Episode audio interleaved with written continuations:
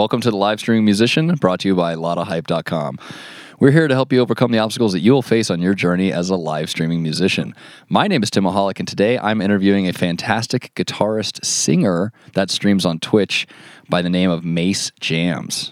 All right, before we get into the video, there is a link to download the Live Streaming Musician Blueprint, which has gear lists, common pitfalls, all sorts of tips and tricks. Just click the link below the video and download that blueprint so you have everything you need to get started streaming. All right, let's get into the video. MaceJams, how's it going? I'm doing really well today. Thanks for having me. I really appreciate it, man. Yeah. It's going to be fun. Absolutely. You got a cool space there, man. It's really pretty sweet and decorated, and got yeah, and the back of it is somewhat recent. I just hung up my guitars, so it's kind of easier access if I did want to loop. Nice. Like bass and electric guitar, and sometimes there's a ukulele up there, so it's kind of easy grab. Oh, that's rad. I bought a couple wall mounts for my guitars, but I'm too what's that word? Lazy to put them up. Okay, lazy. I was about to say scared, because it is kind of scary hanging up, like, you know, this amount of money. I have an Ernie Ball Music Man silhouette sitting over here in a hard shell case that's humidified, because a $2,300 guitar just like needs to sit in its own like sweet space. And then anytime I think about hanging it on a wall, I'm like, I'm not going to do that. So that's I literally the first time I hung it up, I have a Gibson, and it fell, and I was really sad. Luckily it didn't like damage it at all. I don't know how, but yeah, it was pretty sad. I was like, no. Yeah, that's scary. So I always ask people, how did you find out about Twitch music streaming specifically? What music streaming? Yeah. Yeah. Well, okay. So, I mean, let's see. How did I figure out about the music stream? I think it was more of just a curiosity. I primarily went on Twitch because I played Super Smash Brothers for the 3DS. And I remember I was like, dang, I just really want to play with more people. And I just went on there and I just tried to find like games. I just tried to like go into chat rooms and just be like, hey, who wants to play? And then I was like, I wonder if there's like music on here. And I think I just typed in music, and the first person I found was Chase Eagleson. And he was like, I mean, he's rad. He's a great artist, great singer. And I was like, wow, there's music on here. That's definitely pretty cool. So, I mean, I think that was kind of it, though. I think I went from there like, okay, cool. Like, there's music. And that was kind of it. But I think at that point, it wasn't even called music. I think it was still Creative, like IRL or something, or maybe Creative. Maybe that's what it was called. I want to say Creative was like 2016 era. Sure. So around that time. So probably around then. Yeah, probably around 2016. It was just Creative channel, and he was one of like the very, very few musicians that were on there. A lot of them were just like Spotify DJ, or you know what I'm saying, like those like the copyright free DJ music that you could just kind of throw on in the background. Right. The Monster Cat radio and stuff like that. Yes, all those, which I'm sure are great people. But yeah. Oh yeah, it's rad, but definitely a little different than live streaming yourself playing music. Sure. So but you're based out of Portland. From what it says in your bio, you've been playing music for about 10 years. Yeah. So yeah, just recently moved up to Portland, actually. Okay. Based out of San Diego, California. But I kind of put Portland just because we moved up here, and I want to make sure that like my audience knows like I'm in Portland, just because if I'm really wanted to just do a lot of collaborations, that's kind of my main thing right now, at least. So the more people know that I'm in Oregon is the better. But yeah, I've been playing music for a really long time. Kind of started in like a church kind of field, and been doing like I was like a worship leader for like a really long time. And then moved up to Portland about 9-10 months ago. And yeah, just, I mean, I think, yeah, that's kind of basis. Nice. Of that. So, so from the sounds of it, it sounds like you have played live shows in the past, like with bands, in the church environment or outside the church environment? Both. Yes. So in the worship leader, obviously I would arrange all the songs and create all the teams. But then even throughout that 9-10 years of playing, I've formed my own bands. Me and my wife are in our own band. I've performed in various bars and coffee shops and corporate events to, you know, getting flown out to weddings, like all, like kind of all the above. And I've done plenty of shows for free and plenty of shows for like, whoa, that's a lot of money for just one person, but right. You know, so I'm not going to decline one of those. How does live streaming yourself playing music compare to performing in front of an audience? Like, how would you, and they're obviously like really different, but how would you describe live streaming yourself playing music to somebody who has only performed in front of an audience? I consider it breaking down a barrier that I've always wanted to. It's kind of like when you're performing on a stage and, you know, you have an audience that's just kind of watching you, and whether they sing along, whether they're just like hanging out, you know, they're dragged by their significant other to go see your show or whatever. They're kind of just there listening. In live streaming, obviously there's a lot of people that just kind of sit into a chat and just, you know, do that, but there's interaction like during, after, before the song. And, I think as a musician who's played on stage to like now, kind of just really emphasizing to like my friends and family and to people I meet, like I'm a live streamer, like, and it's just one of those aspects of playing music for, and it's more of like maybe a freedom, I would think, because when you're playing at bars, when you're playing at a coffee shop or a performance, it's kind of like you're supposed to kind of keep going, I guess, or like maybe hit a certain standard or some kind of deal like that. With live streaming, it's a little bit more natural and it's a little bit more just comfortable, because you're usually some people obviously rent out studios, but usually you're in a house, you're in a bedroom, or you're, you know, live streaming on your phone, like just outside. So I think that's why there's such just a really cool aspect of performing on stage for so long, and then now getting into live streaming. It's so comfortable for me just to interact with like. And I'm so thankful that I could interact with people during a song. Like, I've never done that before, you know, like in the middle of a song, be like, thanks for the follow, or what, you know, whatever it could be. And I think there's that aspect that I love. I love about Twitch streaming for sure. Yeah. Honestly, I never thought about the way that you just described, which is, it's there's the expression dead air, right? And so like whenever you're on a stage, like I played a lot of shows, and man, the last band that I was both last projects that I was a part of that were like touring acts, we had it so that we had a Logic file or an Ableton session that we played out of, and there would be a maximum of like 20 seconds of silence on the stage through an entire hour and a half set, because like that thing when it's like it's quiet and then people start talking to each other and then like the whole room starts doing this like energy thing. What's cool is like that, like you were saying with live streaming, it's just natural. It's like, to be honest, I find myself, I'll kind of forget that I haven't been playing music for 20 minutes and I've just been talking about, you know, where I get my food, or you know what I mean? It's just like, it's weird. It's like, definitely. It's interesting. I think it's also for me, I was one of those band members. I led a lot of bands, but the last band I was in, I didn't lead, which was amazing. But I would always be that person. If there was dead space, like you were saying, I would just like try to fill the void somehow, like whether it just be like, try to like, you know, tell the joke or just make, you know, make do with the time and just like interact with someone like out in the audience or on stage. 'Cause I think a lot of people like seeing that interaction on stage between band members too, but yeah. Yeah. I don't know how many times I've heard Sweet Home Alabama's the first three chords just to fill space while someone's like picking up a cymbal stand or something. So like, yeah, I forgot what the go-to song for us was, but yeah, there was always something like that. Yeah. So streaming, as you know, can be a lot of, how do you say, not fun in the technical realm. Yes. Yeah. And so I looked through your bio a little bit and I saw, and I'm excited to hear about your whole audio routing situation, but I saw you have a Mac and a PC. So do you use a streaming PC and then you use a Mac for your audio and that goes into like a mixer interface, or kind of describe to me? Yep. Is that it? So, I mean, just, I guess to describe it a little bit more in depth, if that's, is that what you're asking kind of deal? Or just, please. Yeah. So basically, and actually just today, and well, yesterday I figured it out, but just today, there's one new implementation that I'll tell you guys about. But essentially, I have a Mac Mini. It's like a 2011, maybe even younger than that, or older, I would say. Sorry, that's a weird phrase, but less than 2011. Vintage. Yeah, it's pretty old. I have Ableton running through there, and it's Ableton Lite.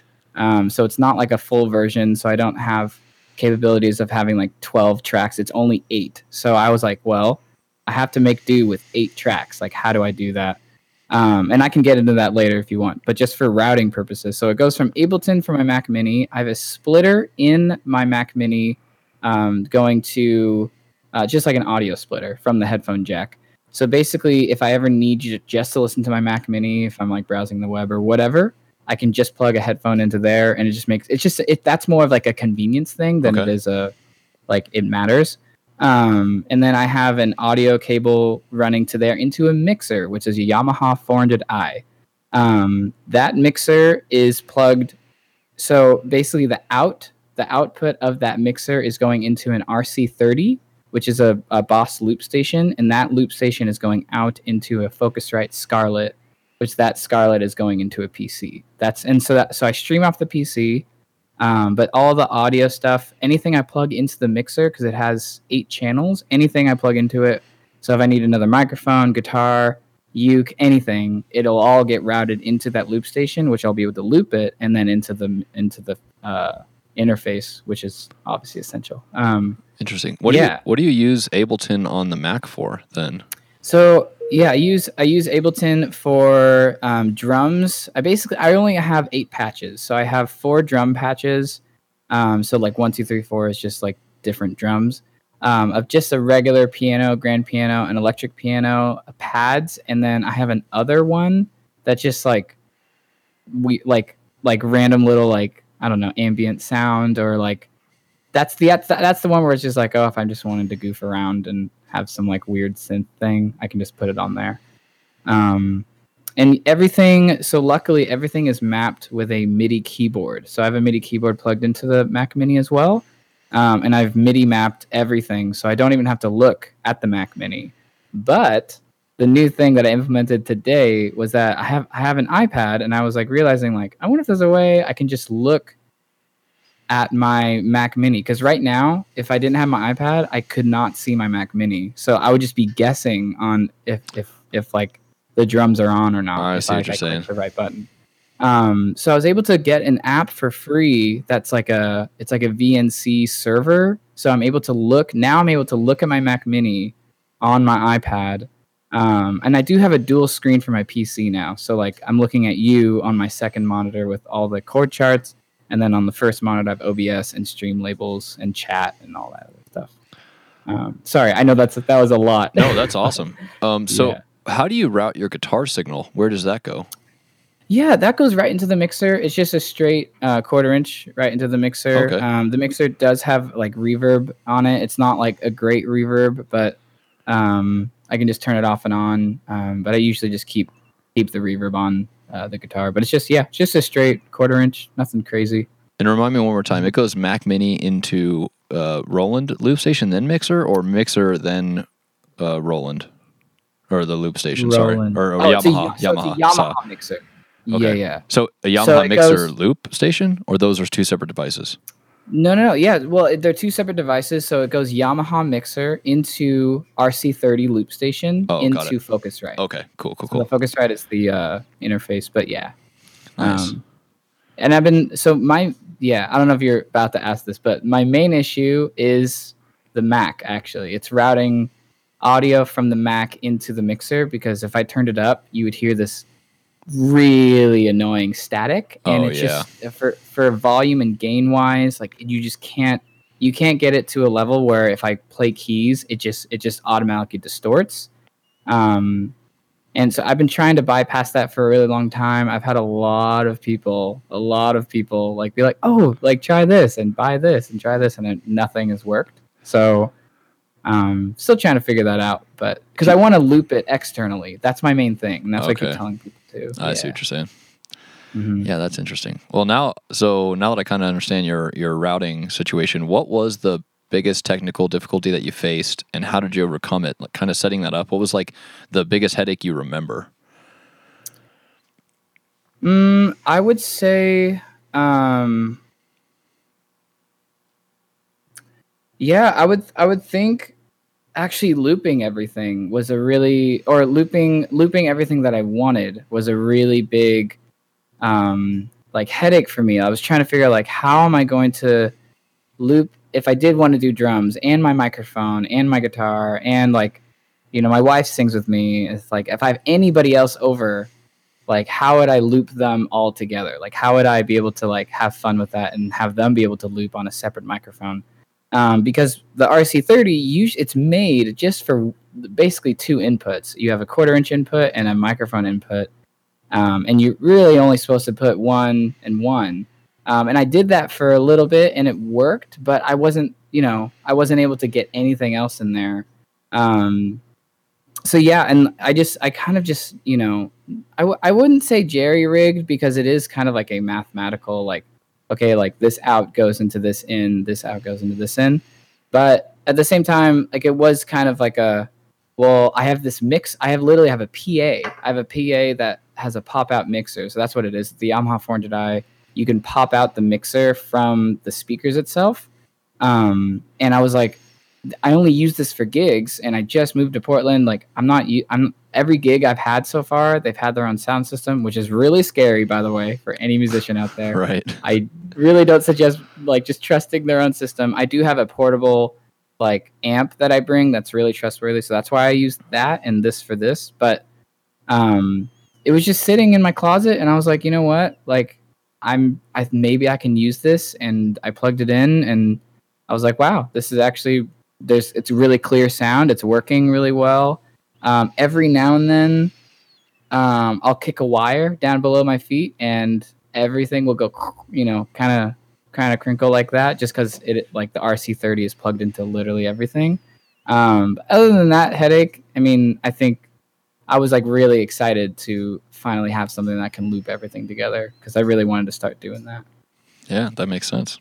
What's the most important piece of gear to you or like to your setup that's not part of the normal pieces? So obviously you need a camera, microphone, computer, but is there something like you were saying, you use that splitter in the back of your Mac Mini, but that's maybe not for streaming. That's more for convenience for you listening. But is there like, right. I always try to find like a piece of gear and the past couple of podcasts, people have like recommended like crazy plugins that they use and like all sorts of cool stuff. Sure. And so just, is there something that like, since you found it, you're like, oh, I'm so much happier to stream now. And this makes my life so much better. 1000%, something I've actually never mentioned on stream is this. The shock mount. Not the microphone. The microphone, this stand, it was $20 on Amazon. And this attaches to my desk. Okay. I do have mic stands obviously for gigs, but this thing can move anywhere and it bends everything and I've never had an issue with it. And it's super sturdy. And I've attached it and now I can move it back when I'm not streaming and then move it forward when I am. And it's just, I think this alone, this $20 purchase has made streaming so much like cleaner and nicer. I bought like a really tiny XLR because it goes right into the interface that's right below it. So that's something like I would say two things maybe, I guess, if I could do that, if I could cheat and say two things. Absolutely. Is this mic stand and this like 5-foot XLR. If you do use a non-USB mic, which I don't know if I'm sure they make small USB microphone cables as well, but getting a 5-foot XLR and then plugging it straight into your interface and then just kind of like wrapping it and coiling it, It's just been amazing. It's like I've never mentioned it in my chat or like really even in my descriptions below, but like it's saved a lot of hassle for sure. So yeah. Yeah, I definitely that makes a lot of sense. I mean, cable management, I try to stress it a lot.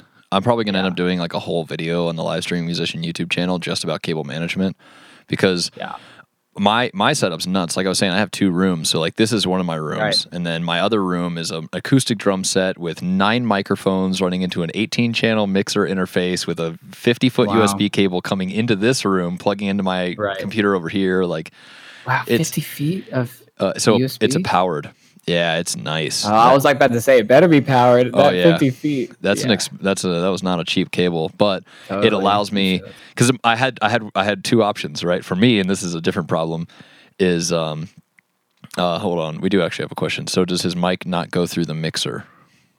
My mics. So yeah, my mic actually does go through this mixer. So like I said, anything that I plug into the mixer goes into the RC30, which is a loop station, and then into an interface. So everything. So yeah, this is plugged into the mixer. I have another microphone plugged into the mixer. So with your mixer being plugged into the RC30, can the RC30 determine which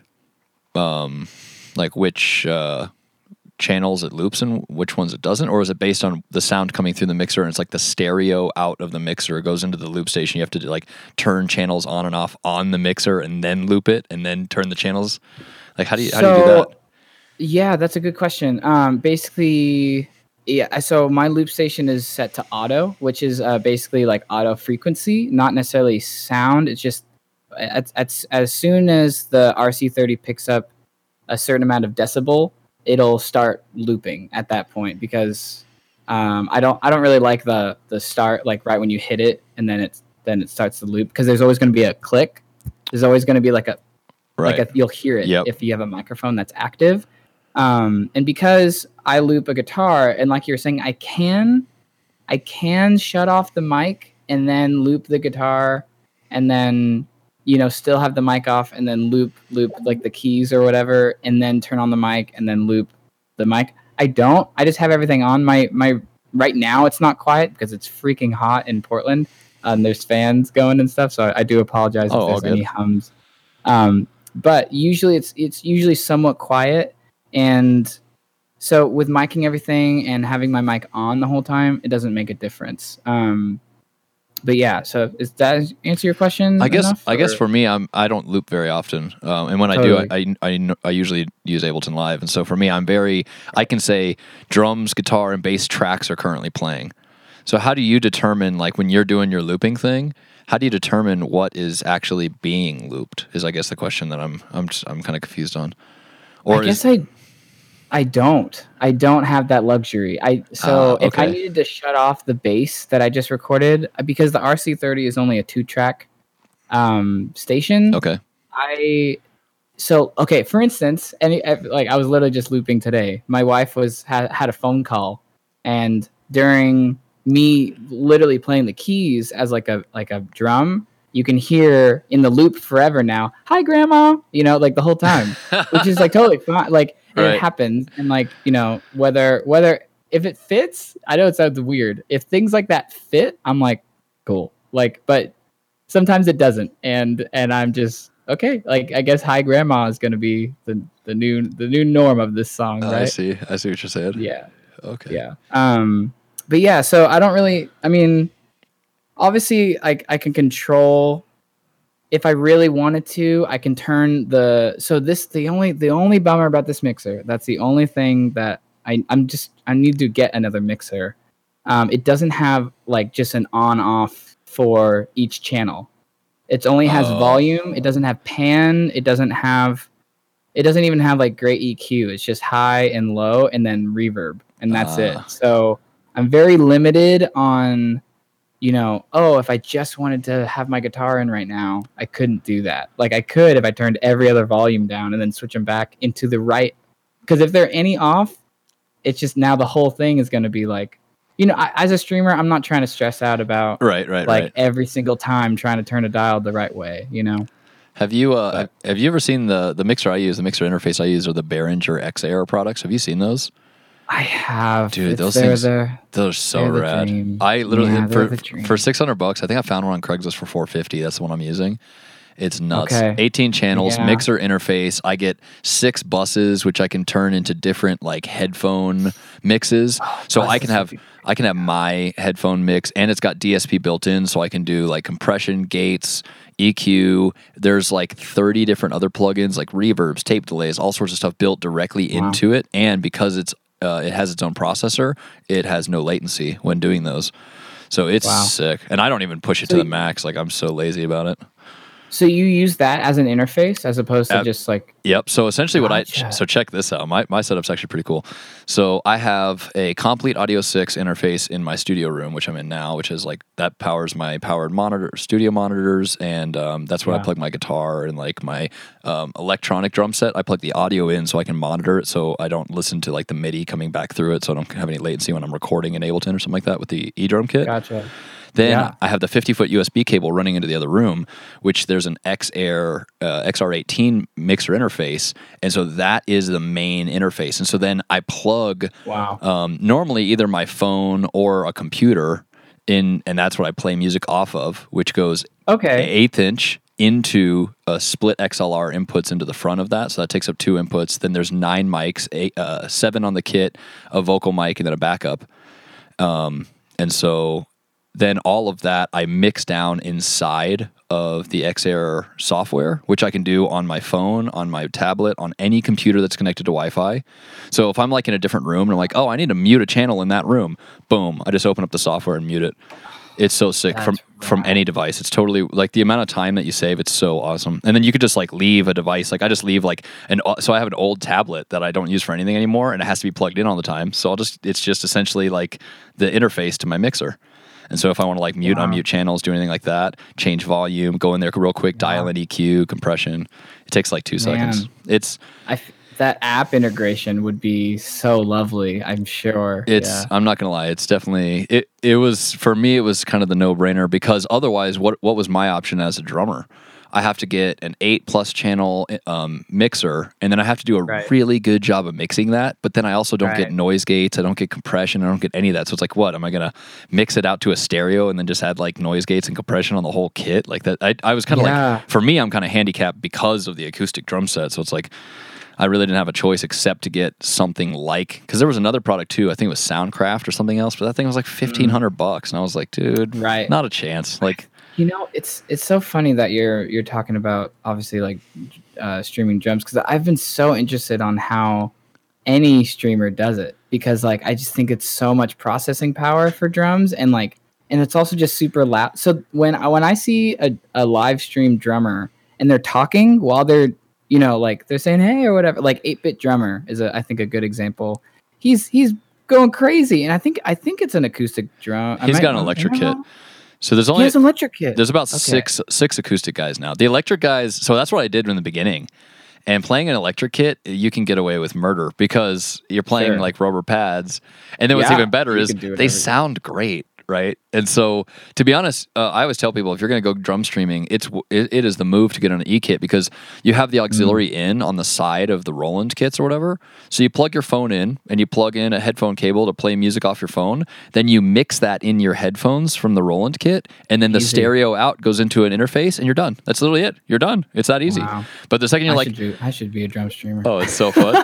It's not a bad time. But the second you're like, I want to be an acoustic drum streamer, it's like, cool. So now you need 9 microphones and 9 cables and stands and a mixer interface and good neighbors, right? Yeah. Or a stream, like a crazy drum room. Like I think there's so many other things that go into drum streaming that I think maybe like general audience they don't really even know. Like, oh wow, this took a lot. Like, oh dude, I always tell people, if you see me in the next life, tell me I'm a bass player. Like, if you just see me, like, if I come back around, like, if this isn't my last time through, which it might be, but if this isn't my last time through and you see me, I'll be like, dude, I think I'm going to play the drums. Just grab those drumsticks out of my hand and grab this thing and put it into my lap and be like, you are a bass player. Because that's my dream. I don't know. I think you just told me my dream right now. That's all I want to do after leading bands and, like, being, like, even like really, really integrated into band and like, but still doing like semi-lead vocal and guitar or whatever. Now, all I want to do like is play bass behind I don't know about anyone, but you know, just like play bass and support someone from the back. Cause I always thought like bass as a young kid, I was like, bass players, like, what are they doing? Like, they're not even doing anything. Like, but little did I know, they're like, the crux of a band sometimes. You need bass players.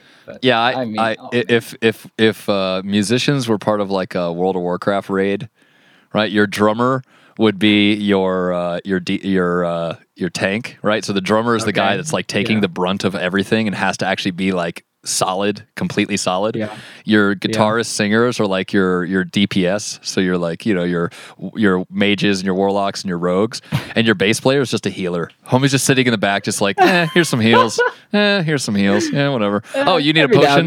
Here you go. Good. Yeah. Oh, you want a little shield? There's a little shield. Like, bass players are so sick. Like, they are really. They're usually the cooler people too. Sometimes, you know, usually they're just like chill, like they just hang out with the band, but they're just like.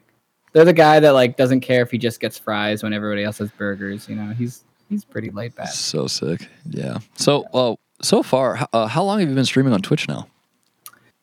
I get this question, and I never really know how to answer it, to be honest. So I think I started streaming 3 years ago, and when I started, I was doing primarily in just Super Smash Brothers for the Wii U. So I played it competitively down in San Diego.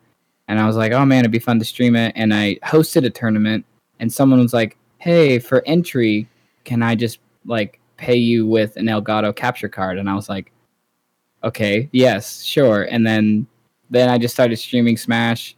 And, like, I guess kind of other games, but primarily that. And then I would say a little bit last year, when right before we were moving to Portland, I streamed I was starting to stream music a little bit. Just because I was like, oh man, like I should, if I do, because I was still doing music as a profession, obviously. But it was something that I think maybe I was holding back from because my life was so music orientated that I just didn't really want to go home and do more music, I guess, if that makes sense. Like, absolutely. If your career is wrapped up in one thing, sometimes you don't want to go home and just do the same thing. Or even if it's, you know, something different like music, because music is always different. You don't necessarily want to just dive into it again and just try to appeal to more and more people. But yeah, it wasn't until like the very end of last year that I was like, all right, I should, you know, try to dive into the music. I would say though, to really answer, it's really only since I've been to Portland, because when I moved here, you know, just even setting up the desk and setting up a schedule, then I was like, okay, like now I'm really streaming music. Like I think before it was a little bit, I don't know, like it was kind of, I didn't really have a schedule, didn't really know exactly like what I wanted to do kind of deal. So now it's a little bit more formulaic, like, you know, I definitely have a certain times that I stream, or I try to uphold to that. But yeah, so I would say 10 months to 2 years. Okay. Yeah. That's the rough answer. That's a common Twitch story. I streamed 3 years ago for 2 months straight, every single day for 8 hours a day, and almost destroyed my wrists, because apparently you're not supposed to play drums 8 hours a day for 60 days straight. Oh my gosh. Apparently your body's like, hey, you know how you're doing the same motion over and over and over again? Yeah, don't do that. Oh. And drums. Oh, yeah. Dude, it was all bad. It was actually like I had to take a medical leave from playing drums for almost 6 months. It was bad. It was like actually real bad. Goodness. Thankfully, that's actually what got me into the acoustic drum streaming situation, because the electronic kits are way more abrasive on your wrists. So I use anti-vibration drumsticks, so you can kind of see there's like a foam core in the bottom. Well, I guess you're in this camera, but no, I can see you. Yeah, there's like a foam core in this bottom of this thing, and so it absorbs a lot of the thwack.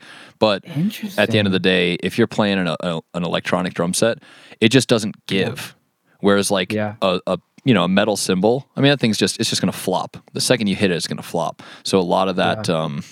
A lot of that pressure and reverberation doesn't go directly into your wrist. Gotcha. But yeah, all that to say, like I streamed for a minute, and then I took like almost a year off, and was like, all right. And then I came back for a few months, and I was like, man, I don't really like doing this. And I'm kind of in a situation now where I'm kind of over playing drum covers, and which is kind of why I was like, you know what, this podcast is going to be a lot of fun for me, because I can like stream, talk to people. Yeah. And like really hopefully help people with their problems as they like become a live stream musician. They can listen to this podcast and be like, oh, I watched this guy play, or, oh, I also play the violin and stream. How are they doing it? You know, so kind of get a bunch of different perspectives. And then, And I thank you for giving this resource to so many people. You know, I think there's, especially for musicians, and I don't think I'm alone in this, but I would think I've been listening to a lot of podcasts because I don't necessarily want to listen to music when I'm like driving or doing other things, just because, like, again, like I'm doing so much music outside of you know, like life. So I've been listening to a lot of podcasts. So as soon as I saw like Echo on here, I was like, oh, like this would be cool to do. And then you immediately reached out. I was like, yes, yeah, this would be cool. I definitely, I don't know if I'll start my own, but I just, you know, I think podcasts are really, really rad, and I really enjoy them. Yeah, there's a guy named Seth Godin. He's like a marketing genius. If you type Seth into Google, his name is the first thing that comes up. He's literally like, he wrote a book called This Is Marketing, but he's written like 30 books. I mean, he's like a best-selling marketing author. The guy is a monster. If you do nothing else, just go and Google Seth and go to like Seth Godin, go to a couple of his videos and just watch a couple of this dude's videos. And to be honest, watch a couple of his interviews where other people interview him. Sure. This guy's insights into marketing are nuts. But essentially one thing he was talking about, which really resonated with me, is, and everyone says it in a million different ways, which is like, okay, you only need 1,000 true fans, because if you get 1,000 people to pay you $100 a year, it's $100,000, right? Okay, cool. So you need 1,000 true fans, or 8,000 people that pay you $1,250 a year, it's $100,000. It's not that many people, right?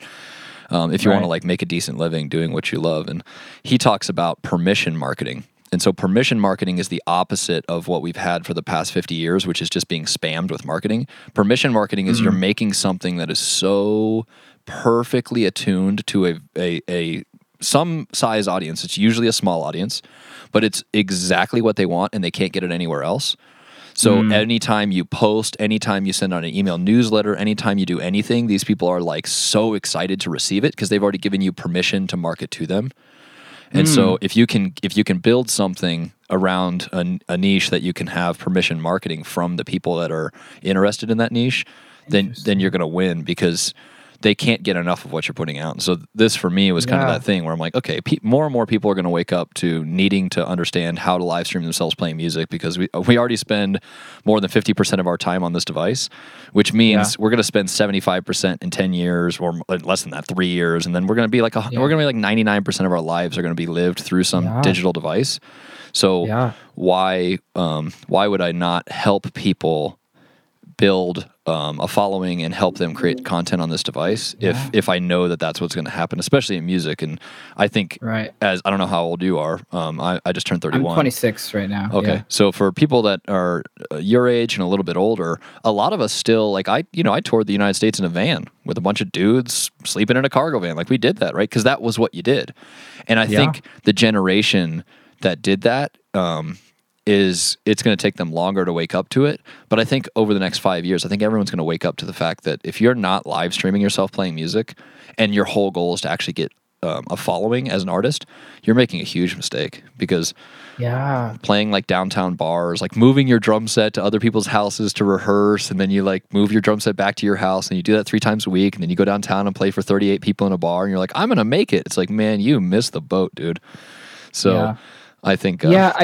It's funny you say that. I think I've had a lot. So I know an incredible amount of musicians in San Diego that, like, you know, whether they moved to LA or moved all over, or touring artists and all that. And I've encouraged a couple of them to like try out streaming on music, or sorry, like live streaming, just on honestly just any platform, just to start. Like I think, in my opinion, Twitch. It can be a little more complex just because you have to know about like open broadcast software, or, I mean, yes, you can stream right from your phone, but at this, you know, if you want to be at the level at that you see certain other musicians, you kind of want to know those kind of programs. And that's why Slobs is actually I don't use Slobs, but you know, it's a great place to start. It's funny that a lot of them are just kind of like, I don't know if they're just nervous to do it, or they just, I had a friend who just reached out to me basically saying like, well, you know, if you look at the longevity of Facebook, it's basically dying out at this point. And like, you know, live streaming isn't like really a huge thing on Instagram anymore. Like all these things. He was basically kind of alluding to like, well, like, that's awesome that you're on there and it's glad that you're excited, but it's probably going to die out at some point. I'm like, well, if you look, I don't know if you've looked at like the analytics of Twitch lately, because I think it's ever growing. I think, you know, they literally have conferences almost directed around it. And, I don't know. I think it's such a unique platform, because not only does it break the mold between performer and, watcher or viewer or supporter, But it also kind of lets us interact, other streamers, and like I think that's a hard thing that, like, for instance, if you are that person playing those bar gigs, you're not going to meet the next band that comes into the bar gig the day after. Nope. Like unless you go back to that bar you just played, which you're probably not going to do unless you didn't fill your bar tab or anything. Like it's one of those things that you're just really not going to interact with other people. I've already gotten to interact with so many different streamers. The fact that hosts and raids are a thing, and the fact that, you know, just alerts are a thing, like someone following or subscribing or supporting in certain ways. I think that's why live streaming, and not just live streaming, but Twitch is such a unique platform. Basically, just to backtrack to all that you were saying, when I was first starting music, I remember I Google things. I YouTube everything, actually. It's kind of more like my Google platform, if that makes sense. It's like if I don't know about something, I'll just YouTube it. Like an audio stuff, anything, I'll be like YouTube it, because I'm sure there's someone maybe had the same issue. I remember I YouTubed, how to stream music on Twitch. I remember I did that. There was nothing. Yep. Literally nothing on playing music to a camera with a microphone. Nothing. And there was just integrating Spotify, scroller into Twitch. I'm like, no, that's not. For so long, I never did it, and I still haven't done it, which I probably won't do at this. I'm sure there's stuff now. There's, you know, I was like, I should just make a video really quick on hey, this is just the basic. Get an interface, get a camera, get OBS. Here's the base, you know. But there was nothing. It was so interesting. So that's why, you know, your platform and how you're doing this podcast and how you're voicing, everyone's opinions and their hardships and just what their routing situation is. I think it's just going to be a really, really, really awesome thing for people who want to start live streaming on Twitch, especially. Just be like, hey, here's the grassroots. Here's what I can do. Because every music streamer is different. If you go to any other guitar player that has a microphone, that has a loop station, they're going to be different. Their setup is different than my setup. It's just the way it is. And yet we all influence each other, though. That's the other cool thing. I've been to Megan's stream. I've been to literally everybody's stream. I'm like, oh, that's a cool alert, or that's a little cool thing. I should just do that, you know, just starting to, and I get creative. I've had little things that I've done and people are like, what is that? And I'm like, oh, this is what it is. Literally use it. I do not care. You should please use this. But yeah, I love this platform, and I love that more people are joining it. And it's definitely been some really fun conversations for people wanting to just start. Yeah, absolutely. Yeah. Mm-hmm. Going back to your two things, the one is the people playing at the bar and your buddy not thinking Twitch is going to work, and then the second one is the video series. The video series, I saw the same thing. This was about 6 months ago. I typed in how to stream drums Twitch. Nothing came up. So I made an hour and 45-minute full entire mini series for every single instrument. So guitar, drums, bass, keyboards, electric drums, and those are coming out over the next 3 and 4 weeks. So I've already released keyboard and drums. And those things are an hour and 45 minutes long. They're three parts. So the first part is gear. The second part is setup of the gear, right? And so all that stuff. And then the third part is OBS settings, because there's a ton of OBS settings people aren't aware of, right? And best practices in OBS, and then stream alerts and bot settings and stuff like that. So I literally go into stream elements and I'm like, hey, here's what I do. Here's what's going on. So I essentially just break down hey, you want to start streaming tomorrow? If you spend an hour and 35 minutes just staring at the screen, you're going to know everything that you need. Now you're going to have to go on Amazon and buy some stuff, or go to your local store or whatever, but... or maybe you have the gear laying around, but there's going to be some pieces of gear you're going to need, but here's how to set them up. And so I literally saw exactly what you saw. That's the only reason this thing exists. I was like, no one's done it. You know what? It's me. I might as well. I got to do it. And then this... go ahead. I mean, just on top... I mean, yeah, just to add, I guess, it was a little bit baffling, honestly, YouTubing and Googling. And, you know, I went to the point, which is, I think... I was telling my friend, I think that's what Twitch is going to eventually turn into. I don't know how. I really don't know how. But I think instead of YouTubing, what I did was go to Twitch and then go to a music streamer and be like, hey, how'd you do this? How do you do this? And then they interacted, immediately. So I'm not saying, that's what it's going to turn into for just like the global audience. But I think the search bar for Twitch might start integrating like just more videos and clips, like more generally than it is like, right. Because right now when you search, you know, you can't just search how to stream, like it just won't work. Like you can, but it might come up with like a lot of different things, or it might just come up with a stream, and it just won't really work. Cause then no one's going to sit through, or not no one, but it'll be harder for them to sit through like a 3-hour thing just to find out the one thing that they want to do. But yeah, no, I mean, that's really funny that you did the same exact process of like literally looking up how to do this and nothing. So, I mean, and I'm still going to encourage myself to like probably post a video on like how I do it. Absolutely. Just because it is different, you know, like there's a fair amount of people who use mixers, but they usually have a mixer interface like you do, you know, you have like it's like built in. So I'll probably do that eventually. But again, my setup's not the greatest, but it might, like, for that one person like me that was so long ago that just like has these things but wants to know how to do it.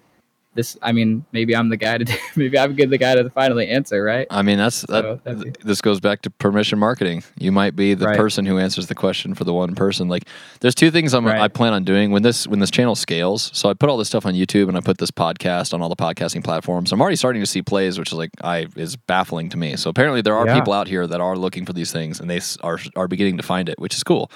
I want to do a Q&A live stream once a week, where I troubleshoot other people's, where I like take questions. And then once a week, I really, really want to fix somebody's stream problems live.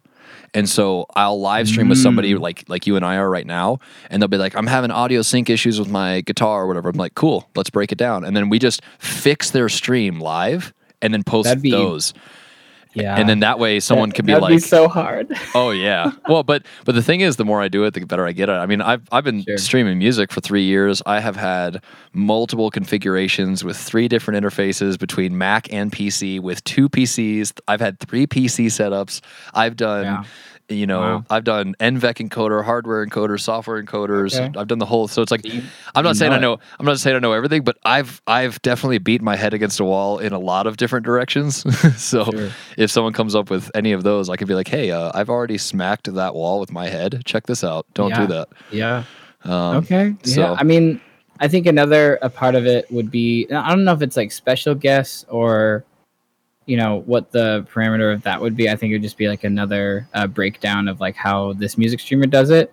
But I'm sure there's been like, there's a couple that I could point out right now, but like there's definitely a couple music streamers that I'm like, how the frick do they do that? His name is Scene of Action. Yeah. So I mean, it's just, there's definitely a couple of people that I'm sure the general public would be like, oh, that'd be really cool if we got to go behind the scenes to their setup, like that, you know, that would be kind of incredible. I'm not going to lie. There's a few really cool things I actually have to jot down. I should keep my notes up, and I keep forgetting to do this. No worries, because that's beautiful. There's a few things that I have in store for the whole channel as it grows. Hold on one second. I have to put that in my notes. Oh, you're good. Do it. Yeah, because it would be. I would really love to like, you know, fly out like, okay, there's 6 streamers in Atlanta. All right, I'm going to fly out. And we're going to take a video crew, and I'm just going to, you know, mic them up, and we're going to go through their setups. And then like, all right, there's 10 music streamers in Seattle. All right, well, this weekend, I'm going to go see all 3 of their setups, and we're going to do the thing. Because that would that would be sick. I'm not going to lie. That'd be so much fun. Yeah. I appreciate you saying that, because so I mean, like, I think the 2 people that most people ask about is like Wax Wayne and Mr. Greggles, because they both have like really insane setups. Like obviously with Mr. Greggles with the insane bullet time stuff. Like, and the thing is about him, he has so many issues, and he posts it on Twitter, which is totally great. Like, it's so humbling, and it's like, you know, at some points you're like, oh man, I'm so sorry you're having more. It like, it's almost, you know, it's all the time. And I'm not trying to call him out or anything. It's just everybody has issues. He is the cutting edge. So I mean, if he's not having issues, then I don't know who's. Then there's no way to compete with that guy. Right. Like, well, it kind of makes me feel like, oh, like, okay, there's two things that I feel. Oh my gosh, if he's having issues, of course I'm going to be having issues. Or the other way, it's like, if he's having issues, I shouldn't be having any issues. Like with my Logitech cameras, like. there's why is my Logitech camera going crazy and he has 10 right, like, or like 15 hooked up? Like, there's no way. But obviously he explains everything, but it'd be cool, like, to, you know, see it visually, like to see like, oh, like this is behind the scenes. This is where all the wires are. 'Cause I'm sure his cable, you know, cable management has to be on point. If it's not, that will not go well. Oh yeah. Like, good luck. No way. Like, but good luck. Yeah. You need a labeler. You need like different color tape, like the your life. Like I'm fortunate with even just my setup, which is a nightmare, but at least it's not, you know, 20 cameras, because that's just insane. Me and my wife are moving pretty soon. The plan is to hopefully try to find like a 2-bedroom and then have the other bedroom be kind of like a stream room slash, you know, just like for her art stuff. So at that point, I'll have like my amps and I'll have to, you know, it'll be nice to have not everything on one desk. I think right now, literally everything I just explained to you, 2 monitors, iPad, mixer, interface, everything is all on one desk. Jeez. And that's something that I really don't like. It'd be cool to have like like I've seen people with a desk and then a desk to the left so they can have, you know, whatever else. Like they can, you know, Marigo Music, she's going to come over on Friday, but she has that kind of setup where it's like desk and then a desk, and it's just like, oh man, this is great. But anyway, I dilute a lot. Oh, it's all good.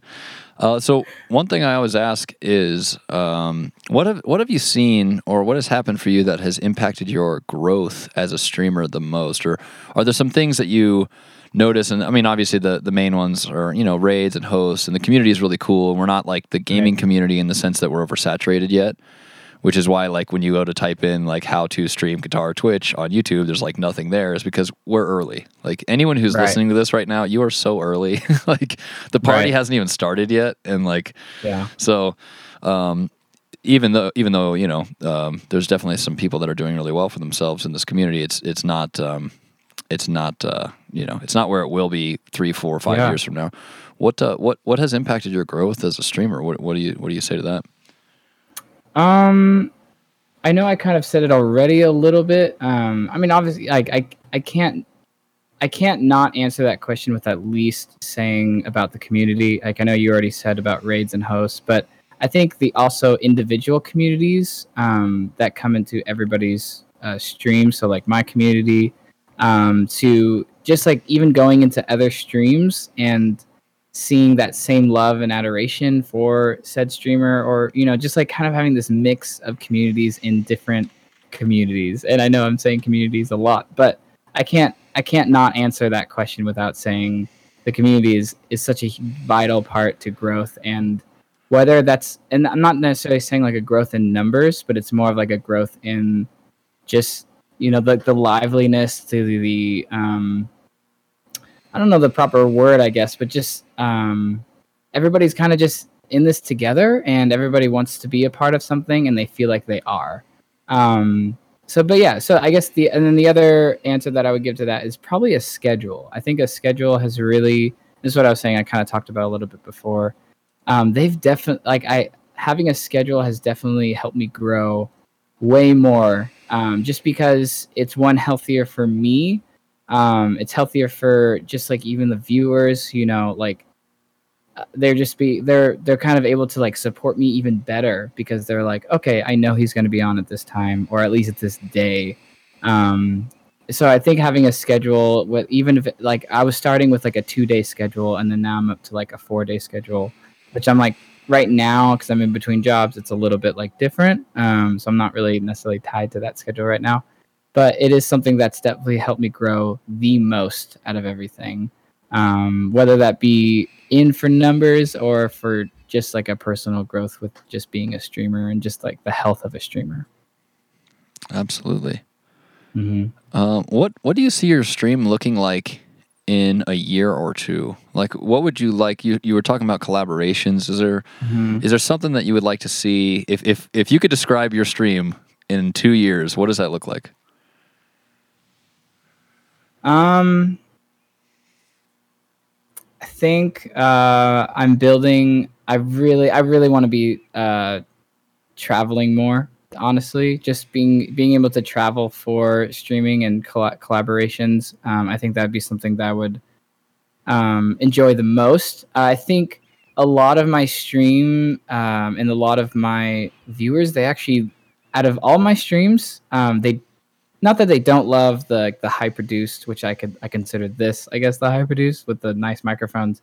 They actually like the busking streams a lot more, where I go out into the street and go into Portland downtown and I play for random people. And, you know, they like that a lot more because it's that interaction between me, a global, like, people that are literally standing in front of me, to them as well. So I'm interacting with them while I'm interacting with people outside.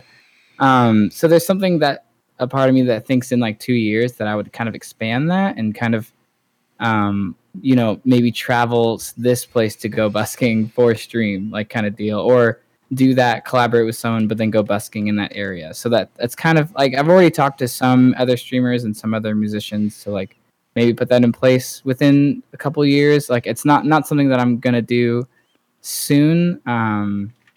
But it's definitely something that I would consider it more of a hope of a stream, right? Not necessarily like, oh, this is where it's going to be in 2 years, 100%. It's more of like, this would be amazing if it went here. Yeah. Well, and that's what the question is designed for. I always want to see, because right now what somebody's stream looks like today is hopefully not what it's going to look like from 2 years from now. You know, I mean, the goal would be that you don't just do the same thing in perpetuity. And right. It's cool to see what other people, like, my vision would be that I'm over here writing music while I'm producing, doing some podcast stuff. And then I do play drums for a couple different signed artists. Well, I guess one artist that has two different projects. And so I would like, as we get back into playing music festivals and doing like the touring circuit and stuff, I would really enjoy,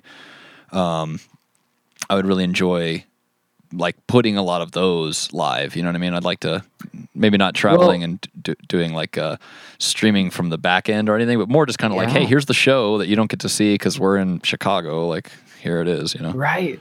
Well, the thing that Twitch is still missing from a streamer is actually just a PvP of someone doing a show. Like, there's no one necessary, like, other than like the busking ones, but like there's no one like who's up. Like, I wouldn't say this would be the appeal, but it would be really, really fun if you saw like X player and they're playing stadiums, you know, whatever. Like, we don't have any streamer who's just like PvPing, like them playing like a show, you know, like, right. And I think that would be something that'd be so much fun to interact with, and just to almost like be not only at, like, you're at the concert, it's great audio quality somehow. I don't know how they're going to figure it out, but it'll be great audio quality. Because, I mean, I think obviously through IRL streams, it would be horrendous audio quality. But if they somehow got to route something into the board, who knows?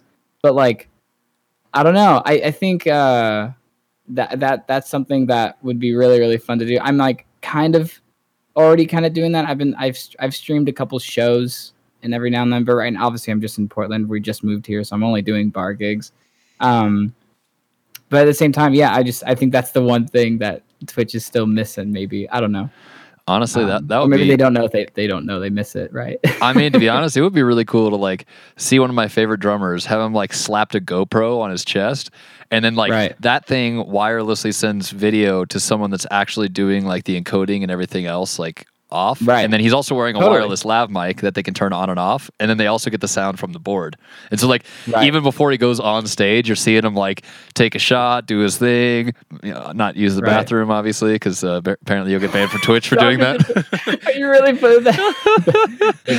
Oh, dude, I was watching that stream. That was incredible. Yeah. I'm not gonna lie. It was game changing. I was watching Raquel, and then someone posted in her chat, be like, he just got banned, and I'm like, what? So good. This is his first one ever. Oh, so good. So good. That was incredible. It's a bummer. Yeah, man, I really appreciate your time. I'm going to ask you one more question, then let you get back to jamming out for the homies. No problem. Thank you. Absolutely. No, this has been a pleasure. Everybody's, you know, perspective is the whole game. I'm just one guy in a basement, so what do I know? You know, I just know how to ask people other questions. That's my magical skill, I guess, so. But speaking of questions, what would you say to somebody that is thinking about streaming or is just getting started streaming, like, do you have any advice for that person that's just like, you know what, I'm not going to listen to my friend who says I need to only play bar gigs because Twitch isn't going to work. I need to figure out a way to do this thing, but it's a struggle, and you know, there's definitely a lot of technical issues. Is there some piece of advice or a little something that you could say to that person? Yeah, just I think the same advice that they probably get when that friend is saying like, "Hey, making bar gigs isn't going to do great." Just know when you first start streaming, it's not going to skyrocket just because you know, like you have some innate talent that's amazing, you know, or whatever. It's not going to skyrocket, so you just have to really be patient. I know that's like the generic thing to say, but it really does, like, it really helps a lot with just like your mentality on when you go and you click start streaming that first time or that 10th time, and you're still at this place where you're just like, oh, it's not growing. I think the best advice that I can give is just always have fun with it, and always try to remember that you're in this for a passion, not necessarily for a drive for anything else. Obviously at some point it'll be lucrative, and that's an awesome thing for it to happen for you, and that's going to be incredible if it does. But just like if you don't have that goal in mind, I think streaming, you can even tell by the certain streamers who that wasn't their goal in mind, right? You can just tell, like, they were just doing this because it's their passion, and they were almost doing it already, and they were like, why not live stream it, right? That was, so now it's something that they begin to see that passion, like, rise from themselves, and then viewers just love seeing passionate people. I say this anytime I go on stage, the same thing. If you're watching a band, and if it's your favorite band, you're like, literally you've listened to their albums a million times, and if you go see their show and they're just standing there playing the songs just like the record, it's going to be okay. It'll be good because you love the music, but it won't be amazing because they're just not into it, because they're just not passionate about it anymore. So as long as you can maintain that passion for whatever you're doing, whether it be music, whether it be gaming, if you can maintain that passion, you're going to do really, really well. So that's my advice. That's awesome. No, I fully agree. I mean, you should definitely stream because you want to do it already. I mean, I think that's with anything, right? Like the person who wants to play soccer will be better than the guy who thinks he can make $1 million because he's naturally good at soccer, right? Sure. So it's like if you're a person who's like, man, all I really want to do is just sit here and play little tiny guitar gigs and do my thing, and you know what, I'm going to point a camera at it because I'm doing this thing and this is fun. You're probably going to have a lot of success. But if you're like, man, all these people are having success doing this thing, I'm going to do that. It's like, be careful, because you might buy a bunch of gear and then be like, I don't really like doing this. It's like, you know. I think I'm not trying to cheat again by saying a bunch of advice. There's also something in me that wants to say, you don't have to have expensive gear to start or to be successful at all. Like, you do not have to buy the crazy expensive interfaces or mixers or guitars or microphones. Literally, I'm not joking, guys. Literally, you can buy a camera, Logitech cameras have microphones on them.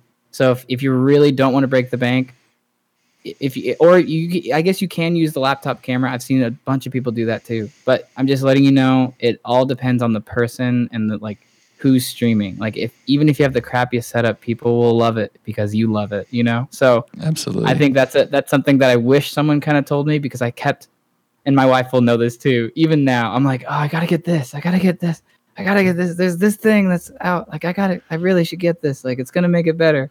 And it's fun. It's nice. It's fun. I'm not complaining about having a couple different, like, you know, cameras now, but did it make or break it? No. Like, it's all about like what you want to achieve. And if you want to achieve just people watching you and hanging out, dude, you don't need a bunch of stuff. So I fully agree. Well, where can we find you on the internet there? I'm going to put the links below the podcast, but where can we find you if they're listening right now?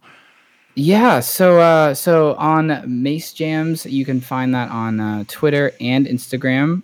You can welcome to just search that into a hashtag or into the @bar. For twitch.tv/MaceJams as well. I do stream Mondays. Not Mondays. No, sorry. Mondays, Wednesdays, Thursdays, and Saturdays. And Saturdays is usually a bar gig or a busking gig, so you can find me there. And then a band camp as well. So you can do Mason James M. I know it's the only. Oh, actually, no. Sorry, my bad. I changed it. MaceJams. It is MaceJams.bandcamp.com. So if you want to download some music, you can find it on there as well. Nice. Well, yeah. thank you so much for your time. That was a lot of fun. I really appreciated your answers, and learning about your setup was pretty cool. Thanks, man. Yeah, I had a lot. Thanks so much for having me. I really do appreciate it a lot. Absolutely. Once again, this is The Live Stream Musician, brought to you by LottaHype.com. My name is Timaholic, and I'll see you on the internet.